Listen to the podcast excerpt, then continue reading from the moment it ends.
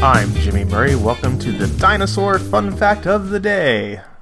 Today's dinosaur is Wannanosaurus. The Wannanosaurus, meaning Wannan lizard, named after the location where it was discovered, is a genus of basal pachycephalosaurian dinosaur from the Campanian Age Upper Cretaceous Xiaoyan Formation about 80 million years ago in what is now Anhui, China. What a mouthful. The type species Wanosaurus yansiensis was described by Hou Lianhai in 1977.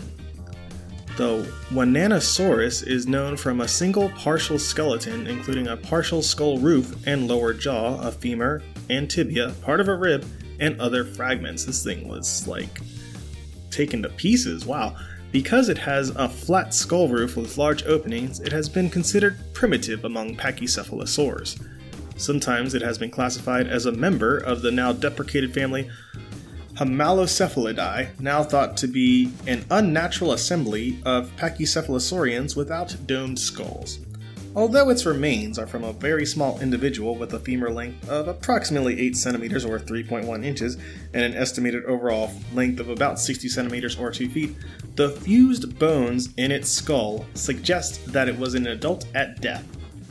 Like other pachycephalosaurians, it was probably herbivorous or omnivorous, feeding close to the ground on a variety of plant matter and possibly insects as well. I hope you guys have a very fantastic Christmas week and let me know what content you want to hear in the new year.